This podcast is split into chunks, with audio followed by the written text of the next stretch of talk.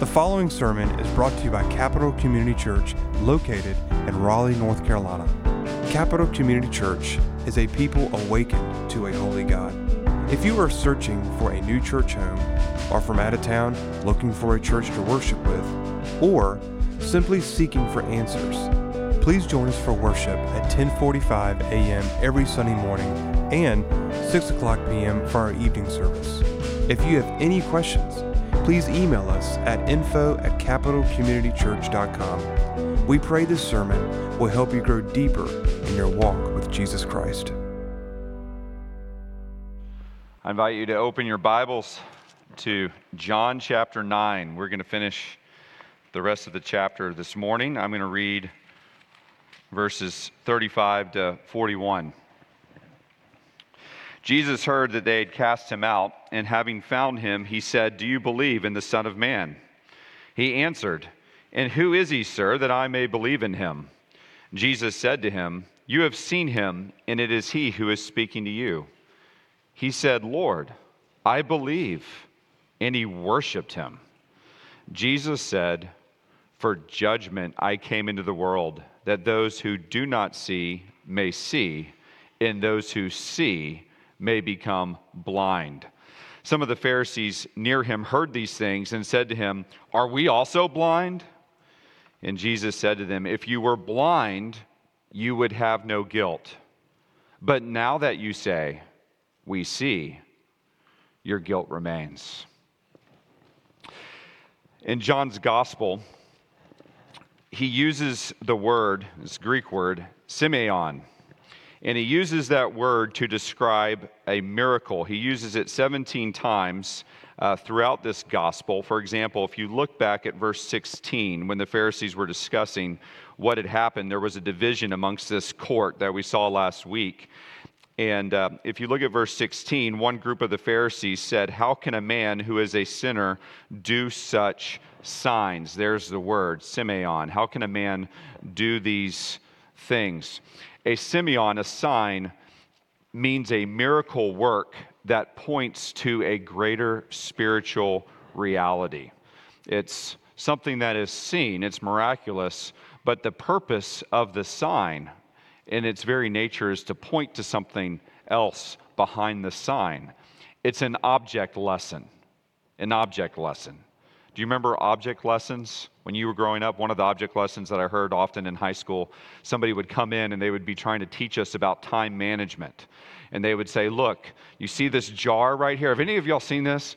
You see this jar right here? This jar is your life and you have different priorities, and these priorities are represented by these various balls. And your main priorities would be like golf balls. These would be the big balls. These would be the, the big priorities in your life. Smaller priorities, important but not as important, would be represented by these marbles. And then everything else, you know, uh, time on your Game Boy, whatever, that's these little BBs that they would have. And basically, in the illustration, the first thing that the person would do is they'd pour in the BBs they say, okay, you have all these little things in your life. If you put those in first, and then you put in the, the next things, the marbles, then when it comes time for your big priorities, and then they try and put the, the golf balls in, they wouldn't fit. They say, you run out of time. And then they pour it all out, and then they say, but watch this. If you put in the golf balls first, those are the main things, then the marbles, and then pour in the BBs, it would all fit. And you'd be like, wow, that's amazing. If I can just prioritize my time like that, everything will fit. It's an object lesson. We we are all familiar with object lessons. Any of y'all ever go to a Christian camp where they made you do the trust fall? Any of you had that perilous experience? uh, the trust fall was an object lesson for faith. What they would do is they would take you out to some, you know, some, some remote place in camp and they would have one person go up on a high rock or a platform or something, and they would say, Do you trust your peers? You say, Yeah, I think I trust my peers. And they say, Okay, we're all going to put out our hands, and what you're going to do is you're going to go up to the very top. You're going to put your, put your hands over your, your arms like this, and you're going to close your eyes, and you're going to fall backwards, and we're going to catch you. It's a trust fall. And the purpose of this was to demonstrate what? Faith. Faith. that, that you believe. It's, it's one thing to say something, right? It's another thing to put your life in someone's hands. And so that was the, the whole purpose of this exercise, which camps have stopped doing now because so many kids were dropped. And the, the, the whole purpose of the, of the object lesson uh, really has, has disappeared because, you know, when you drop somebody, well, there, there it goes. But, but that's what a sign is in John's gospel it's an object lesson that points to a greater reality. So let's look at this the sign of the healing of the blind man. What is it a symbol of? What are you supposed to see? Throughout the scriptures, blindness is the sign of unbelief, and seeing is the sign of faith. That's why when Jesus told Nicodemus in John 3 3, he says, Truly, truly, I say to you, unless one is born again, he cannot see the kingdom of God. Seeing is believing. John 12, 44, Jesus says, Whoever believes in me believes not in me, but in him who sent me. And whoever sees me sees him who sent me. He's saying, if you believe in me, you actually believe in God. He says, I have come into the world as light, so that whoever believes in me may not remain in darkness. Point being, believing is seeing, unbelief is blindness. When I was growing up, I loved to listen to this Christian artist named Keith Green. Keith Green was uh, started playing uh, secular music, piano piano player, just incredible voice. And he really began a journey of just searching and trying to find truth. He was playing clubs in LA and trying to, to, to, make it big, get a, get a recording record. And throughout his, his search, he tried, experimented with a ton of things Buddhism and, and psychedelic drugs, all sorts of things.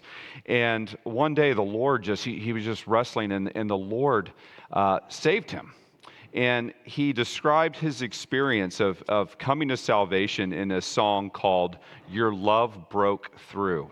Your Love Broke Through. Listen to what he says. He says, I've been blind all these wasted years, and I thought I was so wise. But then you took me by surprise. Like waking up from the longest dream, how real it seemed until your love broke through. I've been lost in a fantasy that blinded me until your love broke through.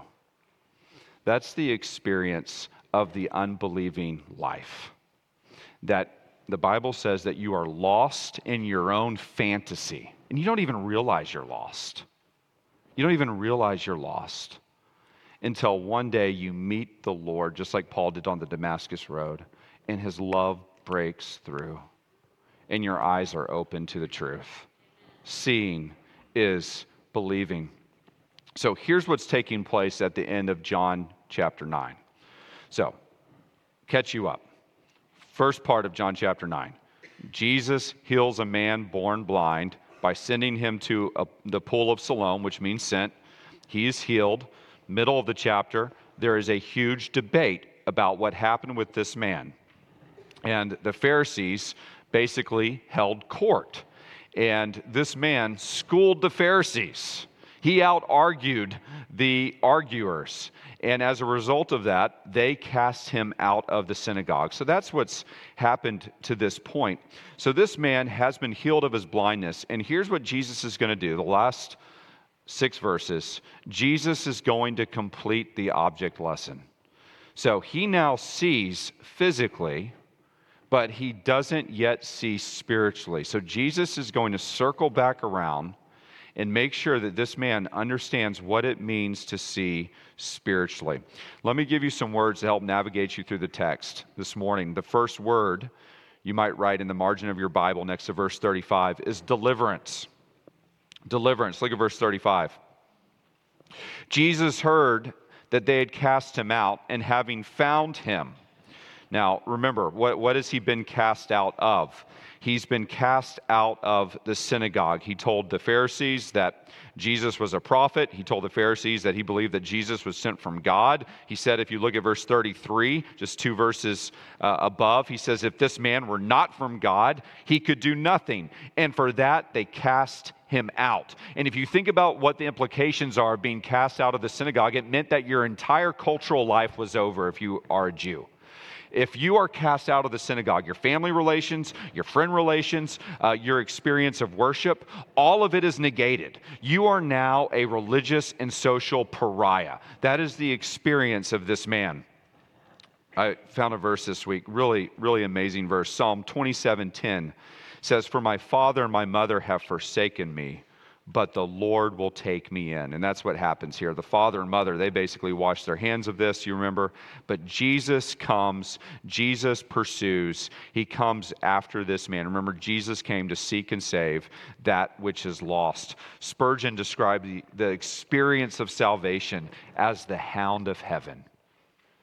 He comes for you, God comes for you, just like Jesus comes for this man. That's how salvation happens is that God comes for you and wakes you up from your spiritual slumber.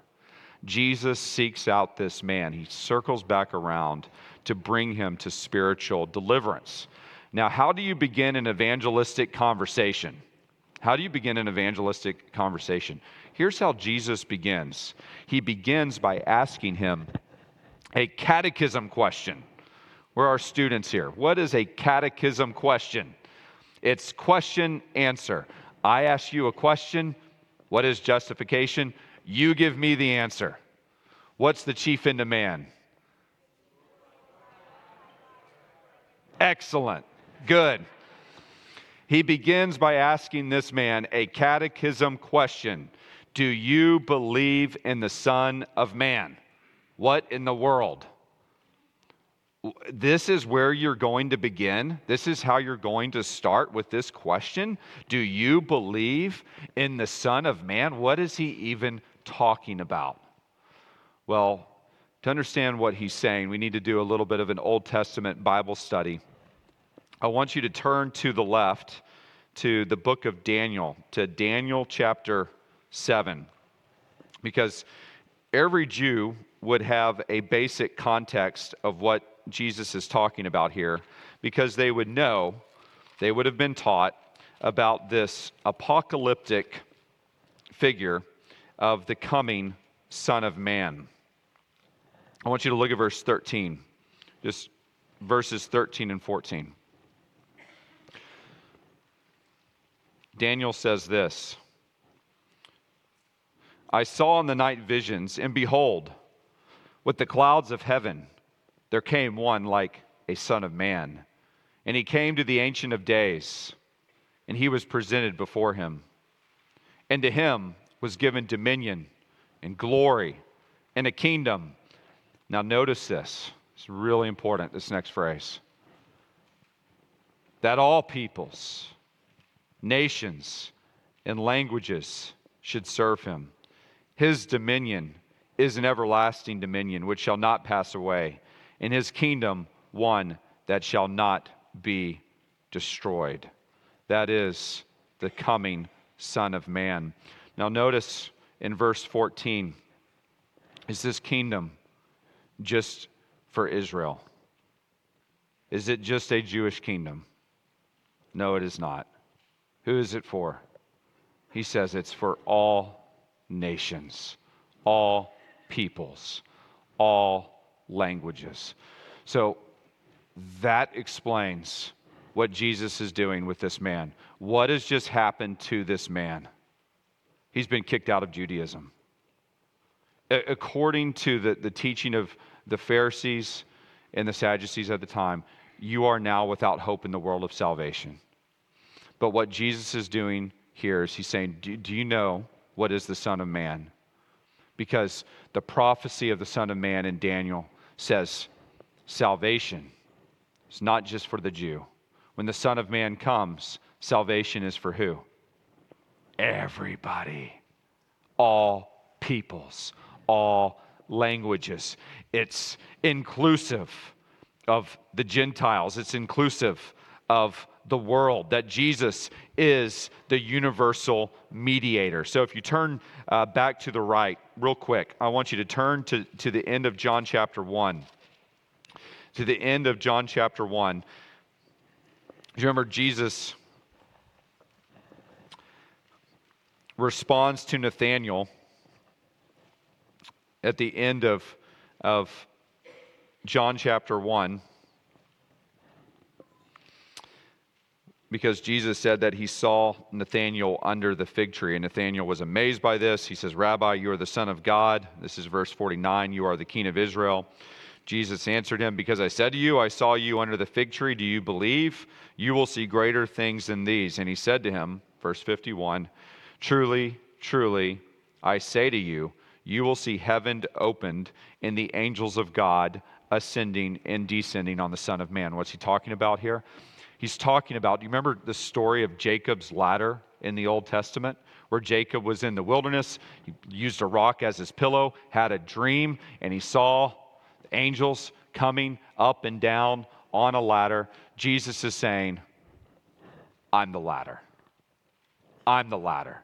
I'm the stairway to heaven for everybody who will believe in me. Turn, the, turn over the page uh, to John chapter 3 to John chapter 3. This is Jesus' encounter with Nicodemus,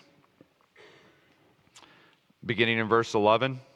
Look at verse 11 of John 3. He says to Nicodemus, Truly, truly, I say to you, we speak of what we know and bear witness to what we have seen, but you do not receive our testimony. If I have told you earthly things and you do not believe, uh, what he's saying here is uh, earlier, Jesus had just been talking about Scripture to Nicodemus. He just, Jesus had said, uh, unless you're born again, you cannot even see the kingdom of God. Unless you're born of water and the Spirit, you will not enter the kingdom of God. He was quoting Ezekiel 36. That's what he was saying. He's saying, I've just been talking about Scripture to you. And you're a teacher of Israel, so you should know Scripture. You should know these earthly things. You should know uh, everything that I've been talking about. But he says, Now, how can you believe if I tell you heavenly things? In other words, how can you believe if I tell you new revelation, if I give you new info, new gouge? Verse 13, he says, No one has ascended into heaven except he who descended from heaven, the Son of Man. There it is again. Now, notice his purpose for talking about the Son of Man. And as Moses lifted up the serpent in the wilderness, so must the Son of Man be lifted up, that whoever believes in him may have eternal life. Two things, just really quickly. Remember the story in Numbers? The children of Israel bad again. God sends serpents, they bite and poison many. God sends a means of deliverance. Moses puts up a bronze serpent. Everyone who looks to the serpent lives. Jesus says that's what the purpose of the Son of Man is. The Son of Man is sent into the world that I might be lifted up. What's he talking about in being lifted up? The cross. He's talking about the crucifixion. Now, notice, is it just so that the Jew can be saved? What does he say at the end of verse 15? That whoever, whoever believes in him may have eternal life. So here's what I'm wanting you to see that when Jesus asked him this question about the Son of Man, he's saying, Look, salvation is still possible. Don't you know that the Son of Man provides salvation inclusively? Inclusively. It's for not just not just the Jew, it's for everyone. And I could show you more passages. Uh, John chapter 6, Jesus says the same thing. He says, Truly, this is 653, truly, truly, I say to you, unless you eat the flesh of the Son of Man, and drink his blood, you have no life in you.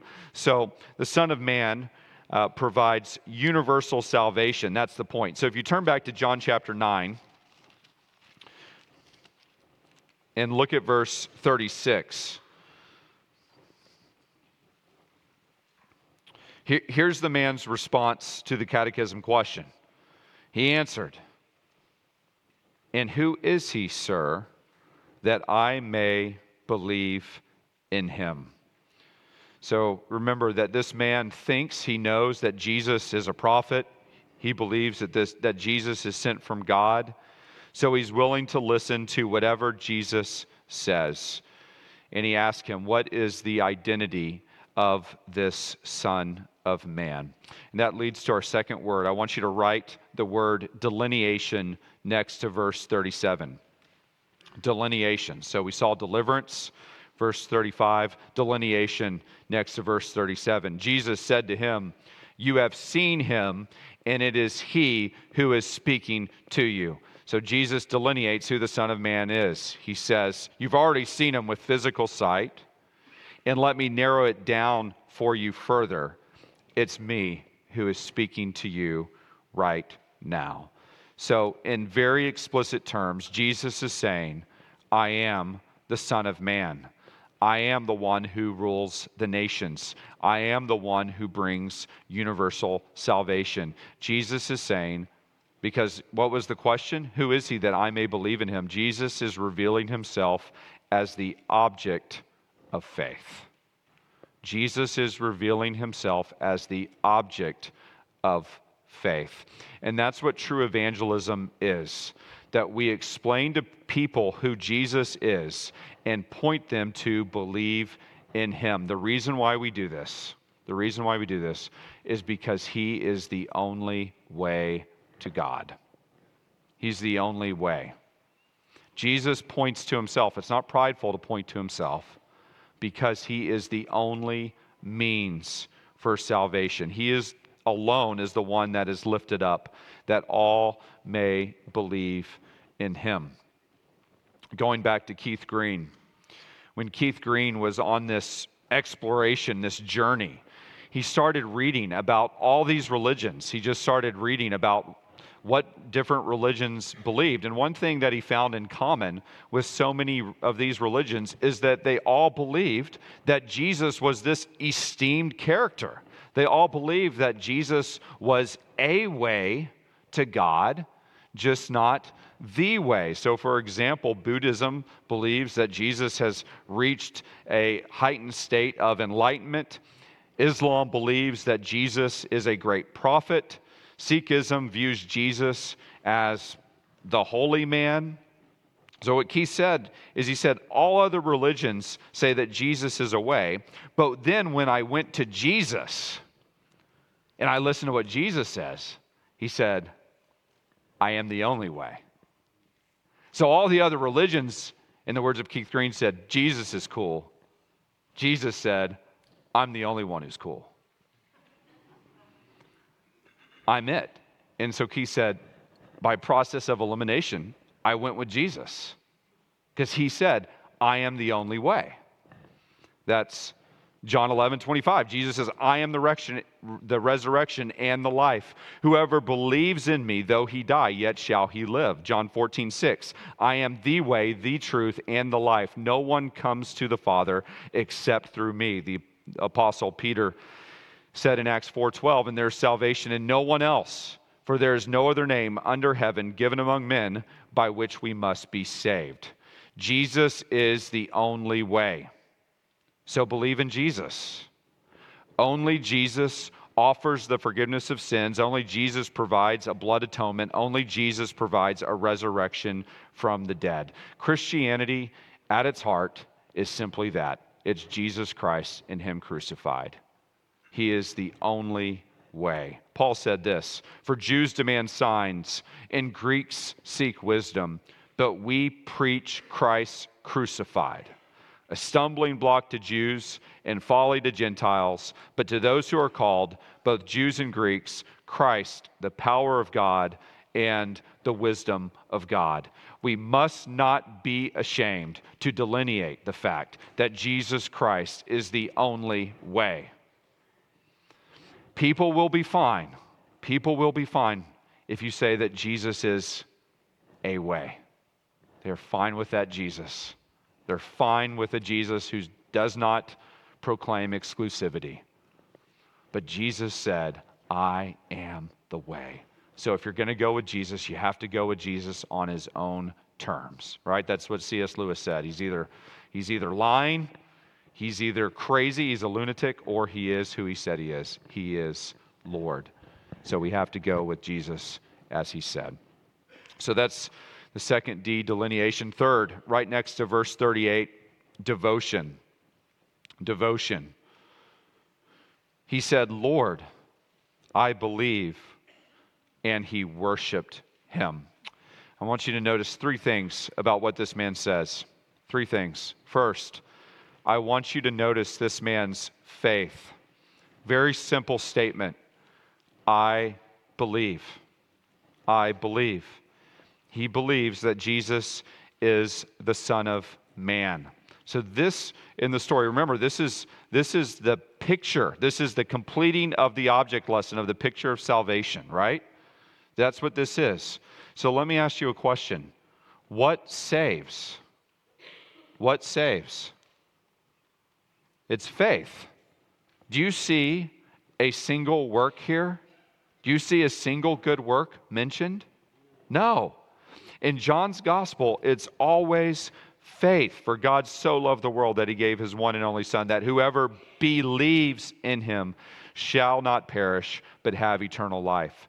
It's faith and faith alone that saves. And I know that that's elementary, but we have to fight for that truth in every generation. In every generation, people want to add works to faith and say, Yes, I believe in Jesus, but yeah, I'm also a pretty good person. And, I, and I'm working, uh, you know, I'm pretty sure God will accept me because I love, I love the Lord and I help old ladies cross the street next to the Wegmans, you know, whatever it is. But it's faith and faith alone that saves. Second thing I want you to notice is how the man addresses Jesus. Notice, notice how he addresses Jesus. He says, Lord. The Greek word is kurios. Kurios.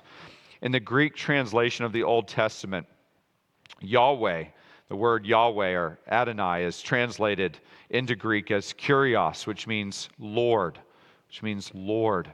This man understood that Jesus is Lord, and that's no small thing. That is no small thing. When I was in high school, this would have been late late 90s, early 2000s, there was a controversy called the Lordship Controversy. And, and basically, uh, the gist of this controversy was that some people taught that you could accept Jesus as Savior, but not as your Lord. Not as your Lord. They said that to accept Jesus as Lord was to add works to salvation. So they said, Look, I, I believe, you know, all that we have to ask people basically is just, Do you believe that Jesus is your Savior? And if they say yes, then they're a Christian. We don't have to tell people that Jesus is Lord and that they need to submit their life to them. In fact, to do that, they said, that's an extra work, and now you're adding works to salvation. So you first accept Jesus as Savior, and then later, as an act of discipleship, you submit to Him as Lord. So hypothetically, and all sorts of people taught this when I was growing up, you could believe in Jesus intellectually but not have your life changed by him and submit to him as Lord. That was the thing.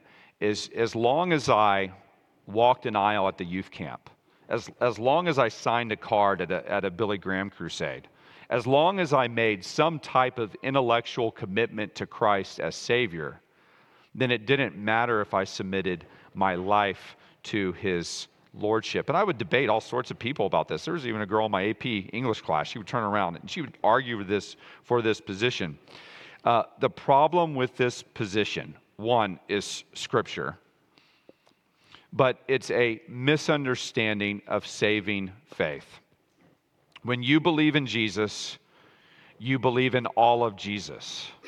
You believe in the entire person of Christ. And Jesus is Lord. He's Lord. You can never divide a person. You can never divide a person. When you accept a person, you must accept them for who they are. For example, if you're going to accept me, You can't just accept me as Grant, you have to accept me as Grant Castleberry. You can't divide me. You can't say, well, I accept you as Grant, but not as Castleberry. Uh, it's the same with, for example, uh, throw out King Charles. You can't just say, okay, I accept you as Charles, accept you as Charles. I don't accept you as king. No, no, no, you can't do that because he is the king. You have to accept him as he is. And this is what Jesus said throughout his entire ministry. Let me just give you one proof text John 12, 25. Jesus says, Whoever loves his life loses it, and whoever hates his life in this world will keep it for eternal life. Now, notice this. He's talking about lordship. If anyone serves me, he must follow me. And where I am, there will my servant be also. If anyone serves me, the Father will honor him. So we must come to, to Christ for all of who he is and trust him as Savior and Lord. If somebody says, I believe in Jesus as my Savior, but not as my Lord, that is a, that is a huge red flag. Third, third thing to notice is this man's response. Look at his response. Immediately following faith, what does he do? He worships the Lord. He worships the Lord. The Greek word that is translated for worship is proskuneo, and that word means to bow down. Bow down. So here this man is, wherever Jesus found him, and he is literally bowing down before Jesus and worshiping him. True faith always leads to doxology. True saving faith always leads to worship, a deep devotion to Christ. And that's one of the ways that you know that you are a genuine Christian is that you desire to worship the Lord. You desire. Listen, I, I talked to my Roman Catholic friends, and, and they talk about their worship experience before they were saved. And they, they said, I would go to the Mass and I would literally just be going to put the check in the box. I'd be sitting there on my watch. I'd be thinking about what I was going to go eat as soon as the Mass was done. I, I, was thinking about the laundry list of everything that I had to do during the week because I was just there to, to be there and I was going to go and, and do my thing. The true Christian longs to worship Christ. The true Christian loves Christ, wants to worship Christ, has a hunger and thirst for worship, just like this man. Well, this leads to division. Division. I want you to write that next to verse 39. Division. Jesus said this for judgment. And this is really a summary statement. He says, I came into this world that those who do not see may see, and those who see may become blind. Uh, the word that's used to, that's translated judgment is, is, is the word krima. And it, that word, I looked it up in the lexicon this week. It has a broad range of meaning in the New Testament. It's, it's used, I guess Siri, some, for some reason, picked that up. I don't know if you heard that. Um, krima. In, in Jesus' first coming, he came on a salvation mission. This is what's interesting. You know, when, when Jesus came, he came to save, he came to seek and save the lost. It's his second coming that he's coming in judgment. So, what does it mean here when Jesus says, I came in judgment? Um, for example, John 3 17 says, For God did not send his Son into the world to condemn the world or judge the world, but in order that the world might be saved through him. So, Jesus didn't come to condemn the world, he came to die for the sins of the world, he came to save the world. But here's the sense that this what this word means. It means that when Jesus came, he brings an element of decision. It brings an element of decision in his wake. When Jesus came, he demanded a decision. He said, Follow me, and I will make you fishers of men. If anyone wants to come after me, he must deny himself daily and take up his cross and follow me. He said, Go and sell everything you have and give it to the poor and follow me. Everybody that Jesus encountered, he pressed for a decision. And the wake of that decision held eternity in the balance. What you decided to do with Jesus basically summarize your eternity. If you reject Jesus, then you are condemned to judgment. That's what Jesus means when he says, For judgment I came into the world. That's John 3:18. He says, "Whoever believes in him is not condemned, but whoever does not believe is condemned already because he has not believed in the name of the only Son of God." So, Jesus forces you to a decision. What will you do with Christ? I grew up going to the Alamo, and at the Alamo, there was a South Carolinian lawyer named William Barrett Travis, and he was running from past issues in South Carolina. Somehow ended up at the Alamo, and somehow ended up in command of the Alamo when Jim Bowie got sick. And you remember what he did at the Alamo? Did anybody see the John Wayne movie? William Barrett Travis drew a line in the sand, and he said, "If you're going to stay, you got to cross the line." And that's what Jesus does. He draws this line in the sand, this line of division. And he says, if you are going to believe, you have to cross the line. He forces the decision. And so this is the outcome he brings us to. This is really important. Look at what he says. Don't miss what he says here. He says, that those who do not see may see, and those who see may become blind. Let me explain this because here's what he's talking about. When he says those who do not see, who end up seeing, he's describing those people who realize their moral bankruptcy before God. He says it is these people who come to the end of themselves that Jesus enables to see. Then those who see, who become blind, those are the people who think they are good people. These people, though they think they see, are blind and are given over to more blindness. So, what Jesus is saying is that to enter the kingdom, you must realize that you are a spiritual pauper, a wretched sinner, a blind beggar, and that apart from Christ and his work, you will never enter the kingdom. Here's the thing you have to come to the end of yourself. That's what he's saying. And so much of what American Christianity has said is that we're just good Christian people and we do the right thing and, and we try to keep the golden rule. And of course, we love Jesus, but other than that, we go about our regular, ordinary lives. And friends, I'm here to tell you today that's not good enough. Because based on your own merit, you will never enter the kingdom of God. What Jesus says here is that you have to come to the point where you realize that you are blind. And, and what's interesting about that, throughout the history of the church, the past 2,000 years, most of the people that have come to the realization of the fact that they're blind are the dregs of society. That's why so many people in prisons get saved, because you don't have to convince somebody in prison that they're a sinner and that they won't make it.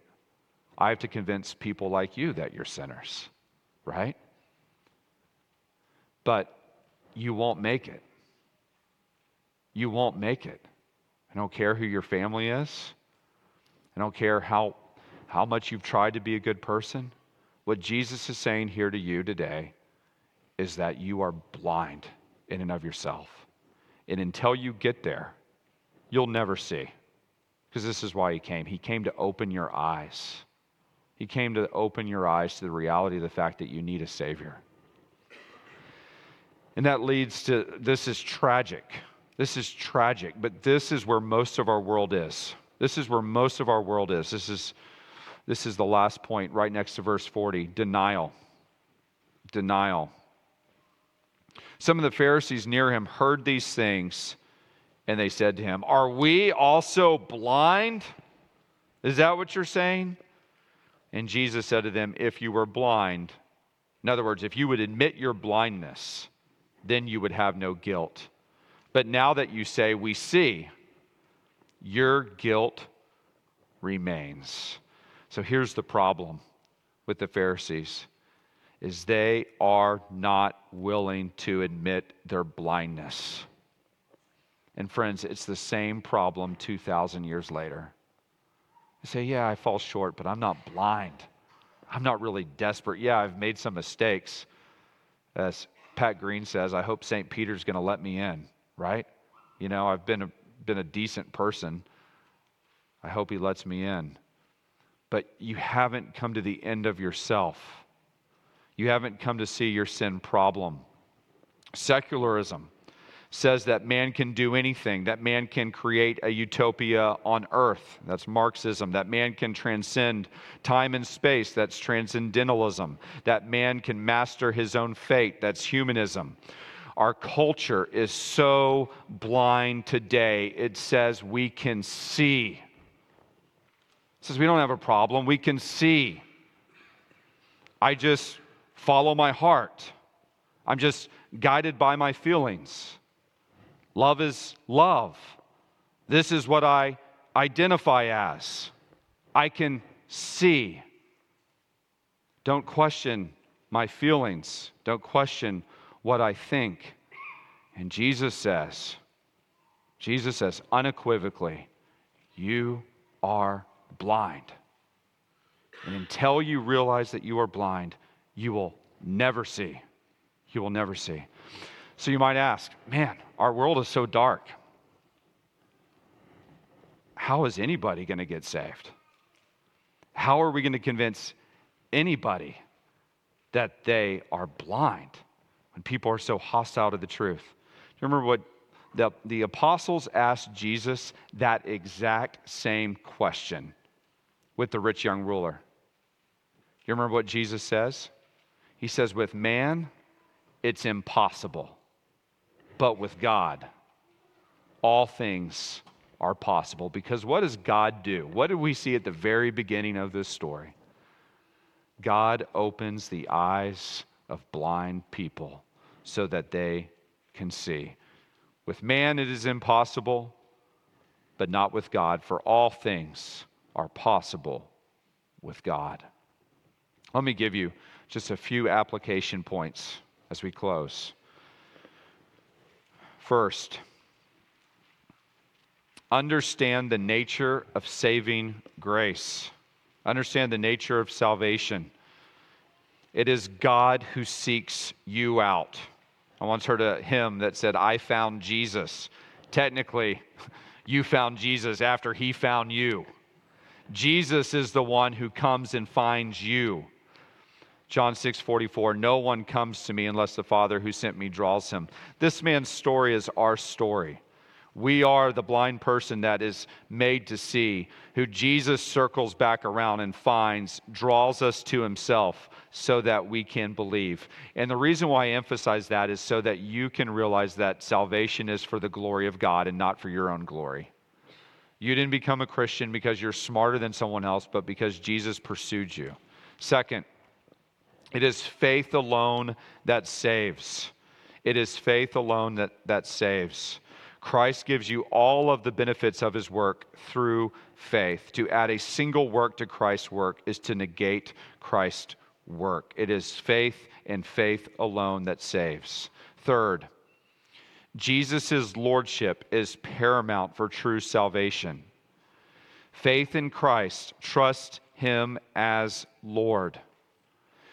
When you trust Him in faith, you are surrendering your life to Him as Lord. So that's a great question to ask. That's a great question to sit down and ask yourself. Have you just believed here, or have you truly trusted Christ as Lord in your heart?